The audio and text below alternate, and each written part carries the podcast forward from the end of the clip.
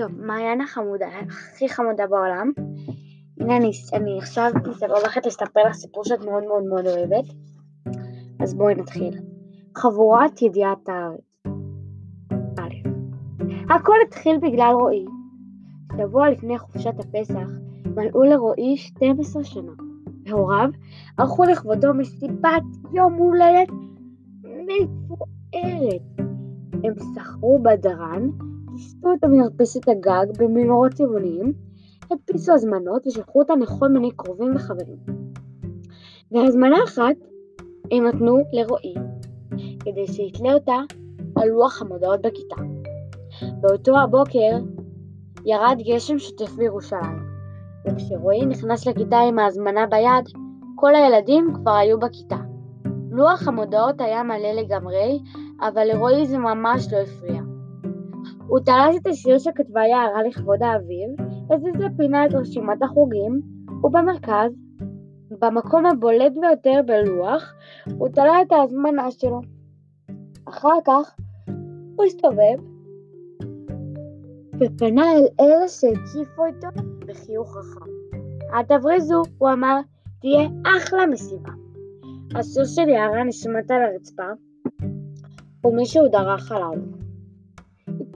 והרמתי אותו, כי יערה היא החברה הכי טובה שלי. רציתי לומר משהו לרועי, אבל שוב הקדים אותי. אני לא הולך למסיבות כאלה, אמר בבוז. אם אתה מסוגל לזרוק שיר שמישהי כתבה כדי לפנות מקום לאיזו הזמנה עלובה, גם אני לא באה, אמרתי לרועי. מסיבה מפוארת כזאת, גיחך יועד. מה זה כאן, חתונה? רועי שילב את זרועותיו על חזהו, כאילו לא אכפת לו. בכיתה שלנו מקובל מאוד, הוא תלמיד מצטיין ושחקן כדורסל מעולה. כולם יודעים שהמורה מפלה אותו לטובה. מפלה זה אומר שהיא כל הזמן אומרת כאילו הוא הילד הכי צדיק ועושה שהוא אף פעם לא טועה, הוא הילד הכי צדיק בעולם. שפול יובל ויועד אין לו השפעה, כשאול הוא ילד עצמאי שאינו נגרר אחרי אף אחד. ויובל ויועד הם החברים הכי טובים של שאול. מצידי, אל תבואו, אמר רועי, אף אחד לא צריך את הטובות שלכם. באמת לא נבוא, אמר שאול, ובעצם זה היה ברור, כי מי שמכיר את היחסים בכיתה שלנו, יודע ששאול לעולם לא יבוא לאירוע שבמה כזו עומד רועי. קיפלתי את השיר של יערה ושמתי אותו בכיס. הסתמכתי שיערה לא נמצאת שם באותו רגע. היא ילדה רגישה, ואם הייתה כאן, בטח הייתה נעלבת. חוץ מזה, גם אני לא סובלת מסיבות כאלה. במקום לרקוד וליהנות, כל הבנות נדבקות לבדרן ומנסות לעשות עליו רושם. וכל הבנים מנסים להראות לו שגם הם זמרים, או לפחות יודעים להצחיק. ואולי הם מקווים שהוא יציע, יציע להם להשתתף איתו באיזשהו מופע שיצולם בטלוויזיה. חוץ מזה, גם אני לא סובלת את רועי. אתם מכירים את הילדים המוצלחים האלה שהכל הולך להם? רועי הוא ילד כזה. לאבא שלו יש סוכנות ביטוח גדולה שמבטחת כל מיני שחקנים מפורסמים. ואימא שלו היא עורכת דין מצליחה.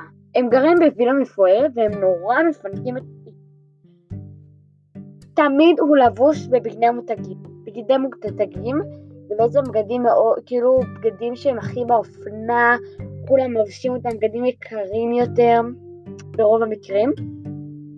בגדים כזה, כאלה מאוד יפים, הכי חמים בשוק. תמיד יש לו כסף בכיס, ולכל הפסטיבלים והמופעים הגדולים יש לו כרטיסים.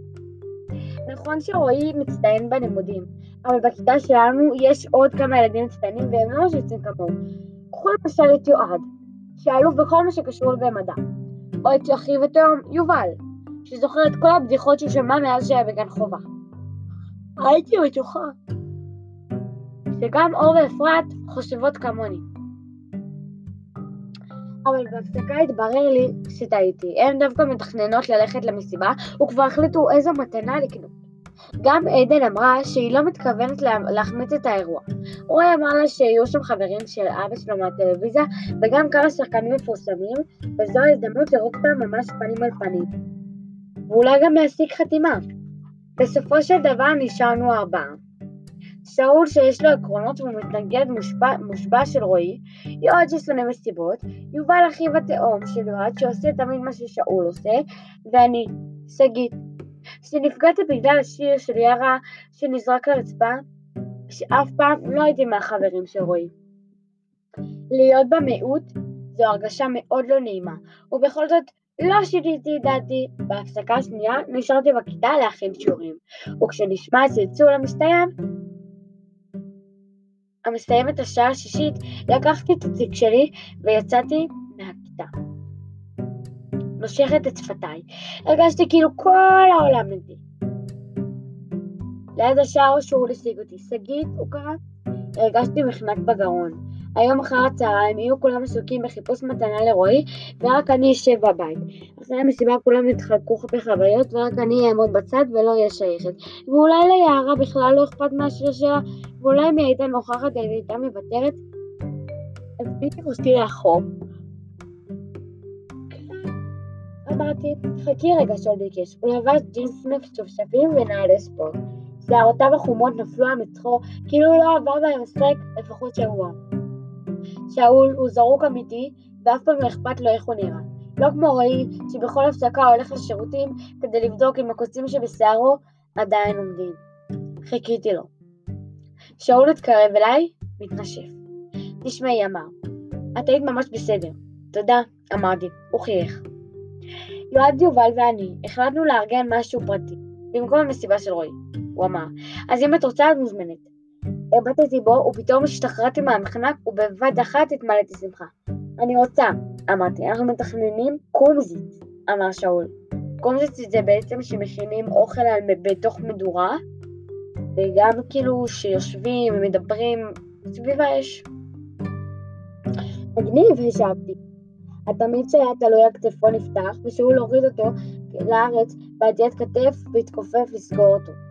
זה היה תרמיל צבאי ישן, אבל שהוא לא נפרד ממנו, למרות שהמורה התלוננה שמחברות שלו מתקמטות בתוכו, התרמיל הזה נועד לחיילים שיוצאים לשדה, ולא לתלמיד שהולך לבית הספר, אמרה המורה. אבל שאול, שהוא ילד עקשן ובעל עקרונות, לא החליף את התרמיל, זה התרמיל שלי, הוא הכריז. ואני לא רק תלמיד, אני גם סייר וחוקר שאוהב לצאת לשטח. שאול חזר ותלה את התרמיל על כתפו. אז נראה אותך ביום חמישי? שאל אותי. בטח, אמרתי. הוא עמד ללכת אבל אני עצרתי אותו. תגיד, שאלתי, אם יערה תחליט לא ללכת למסיבה של רועי, אני יכולה להביא אותה איתי? בטח, אמר שאול, שאול אמר. סבבה? אמרתי. אני בטוחה אחרי מה שקרה שהיא לא תרצה ללכת אליו. להתראות, קרא שאול. רצתי הביתה, זרקתי את תיק על המיטה, ובעודי מתנשבת חייגתי ליערה וסיפרתי לה הכל. ידעתי שהיא תבוא איתנו. הייתי בטוחה. ולא כל כך בגלל שיר, כמו בגלל שאול. כי יערה ארוסה על שאול. למרות שבנות ממש לא בראש שלו, ולמרות שרועי הרבה יותר חתיך ממנו, ולמה היא ארוסה דווקא עליו? לדעתי זה מפני שהוא הכי גבוה בכיתה. ולפי מה שהיא טוענת, זה מפני שלדעתה יש לו את האופי הכי חזק. עד כאן הפרק הראשון של חבורת ידיעות הארץ, המפתח מחיר בצעדים מאת גליל אהרון פטר עמית.